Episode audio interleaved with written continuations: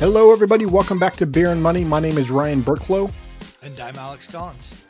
And on today's episode, we're going to be talking about how much room for error do you have in your financial plan or financial portfolio?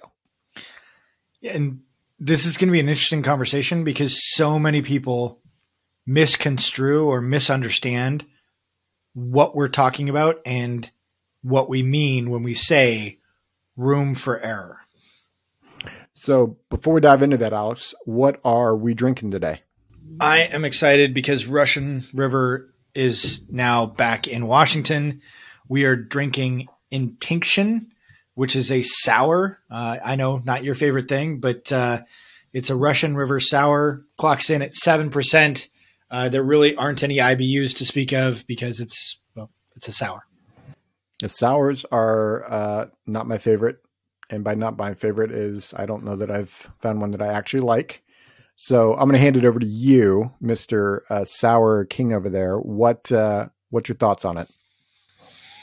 Uh, so this is it's a pilsner with uh, Sauvignon Sauvignon Blanc uh, grapes aged in a, a Sauv Blanc uh, barrel. This is it's there's not a ton of sour to it, but this is just an excellently balanced beer. Um, I'm a huge fan of basically all of the Russian River sours. Um, this has got a, a real kind of like red. It's it's it's it's a red tint to it. Um, it's got quite a lot of carbonation, um, and it this is just a delicious beer.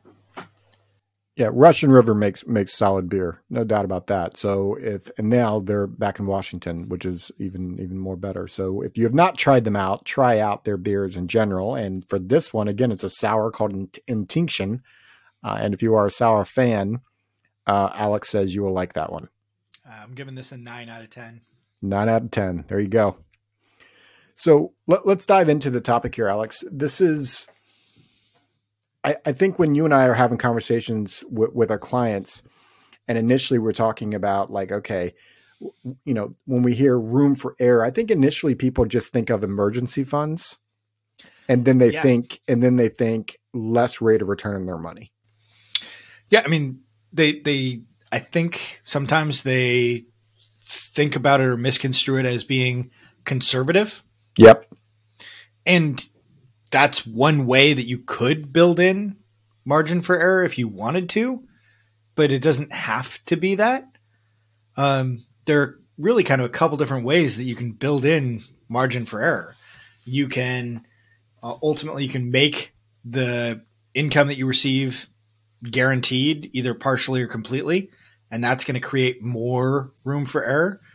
You can take some risk off the table, which is going to create more room for error, uh, or sorry, uh, more room for error. Although to a certain extent, it also increases the the or decreases the room for error because now you're you're typically getting less of a rate of return by taking a more conservative approach, um, and that means that you are that you have less room to not hit the number that you're expecting.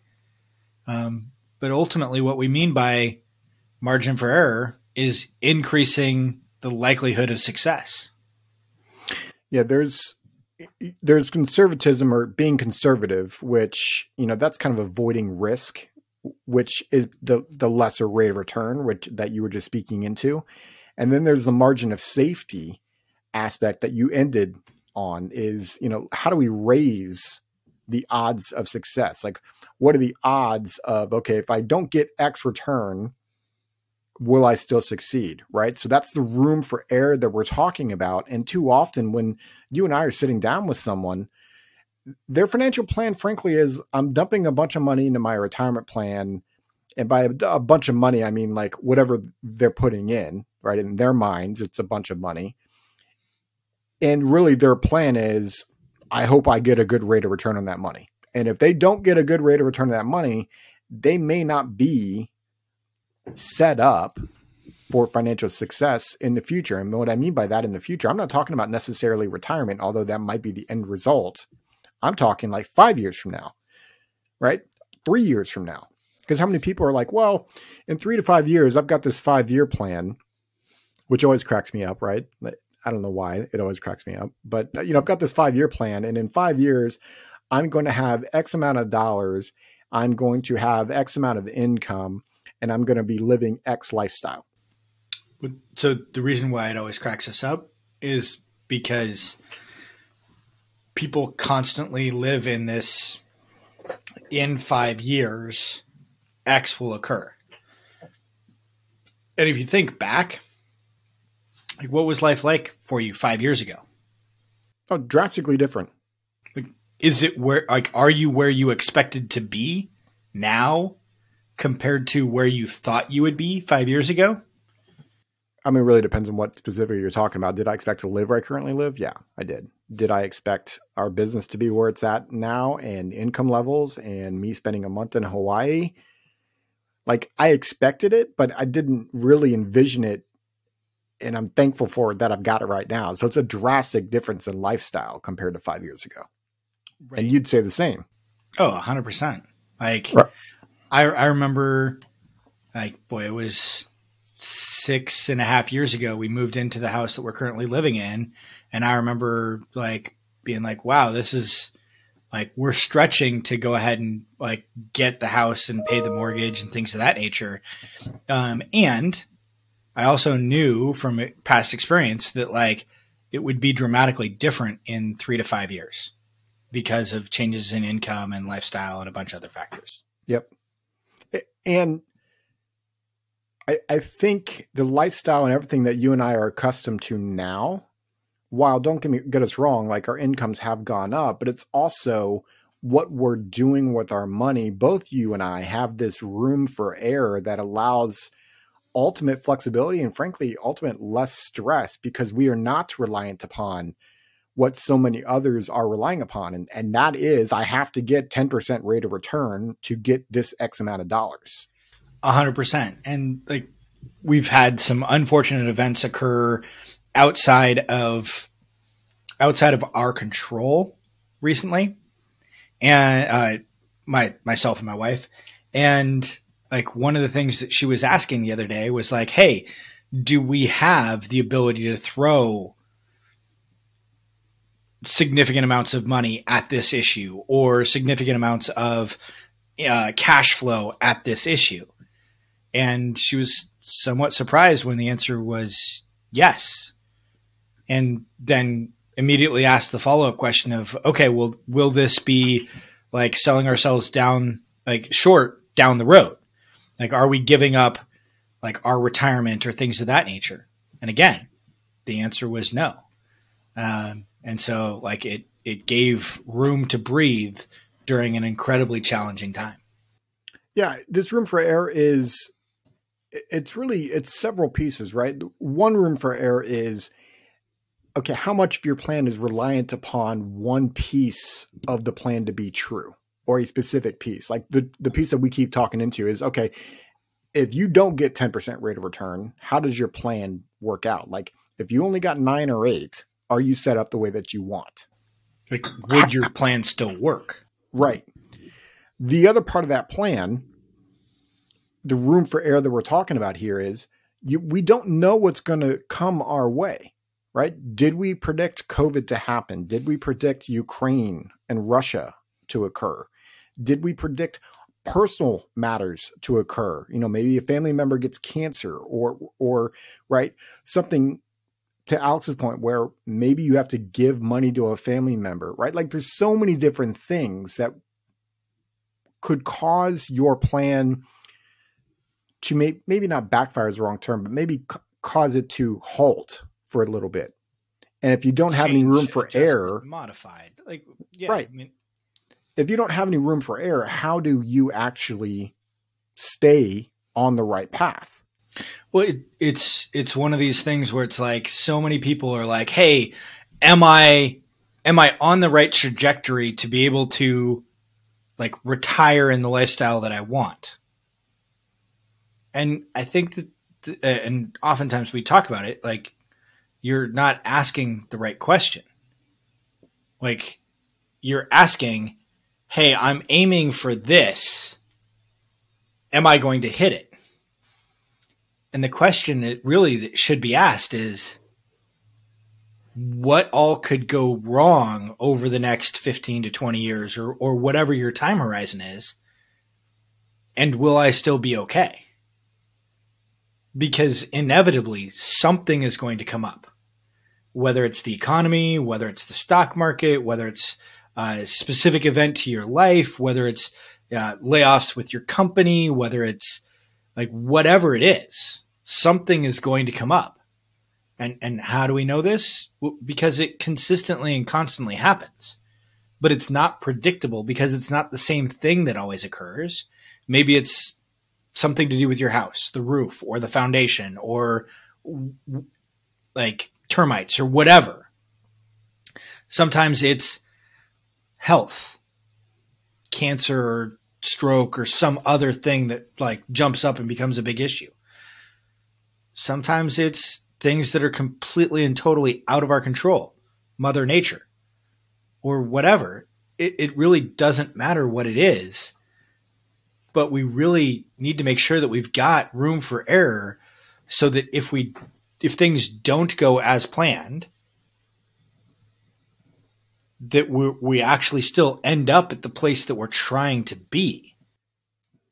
Yeah, the the interesting thing is, you know, we hear all the time, and it's not that this stuff is is inaccurate. I want to be make sure I state that. Like what I'm about to say is is factually true in terms of if we're if we're only looking at the, the market, which is what most people are really looking at when it comes to their financial plan, is what rate of return are they getting on their money. And over long periods of time, the market does well. It's one of, if not the single greatest tool for wealth building in the history of the world. But over short periods of time, it's a basket case. yes. And how, like emotionally, how do we, right? We, we're trying to tell ourselves a long, long periods of time, like this is what it does. But in the, sh- in the short period of time, well, we've got a six or seven or eight percent inflation, which people are arguing what it what it really is and what report they're looking at. We've got Russia invading Ukraine, right? We've got Silicon Valley Bank having issues, right? We have bank bank runs. We've got, you know, the, the Fed rising interest rates, right? We've got all of these things. It's a basket case right now. It can feel like a basket case. And so you've got to train yourself, oh, but long term. Well, how if one of the what if one of those things I just mentioned is affecting your finances right now? Did you build in that plan? right?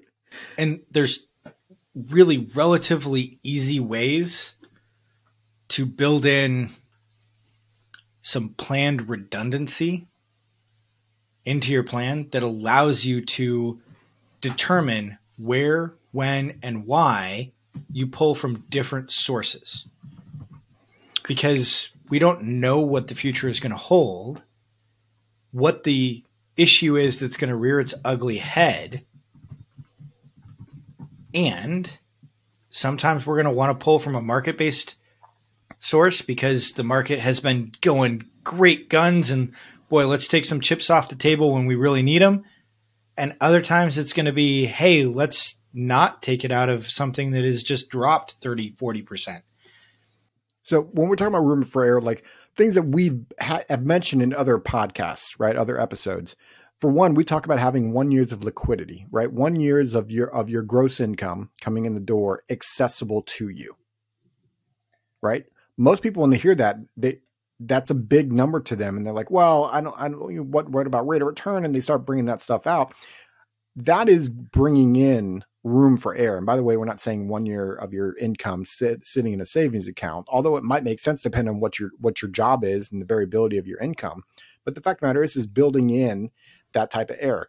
It might be having a higher emergency fund, right? It might be not having all of your money invested in stocks, right? Looking at the entire balance sheet. That's what we're talking about room for error. And that allows all of your money that is tied to rate of return and is tied to different things that can fluctuate. This room for error allows you to stick to the plan and have a high a higher chance of being successful. Well, I mean, heck, Ryan, let's just look at last year. If the quote unquote room for error was inside of conservative investments, inside of like the bond or, or bond aggregate last year, that was down 15%. That's the conservative account that was down roughly 15% last year. At the same time that the stock market or the more aggressive or risky investment was down 18 to 20. Again, depending upon what you're looking at for like markets or rates of return or things of that nature.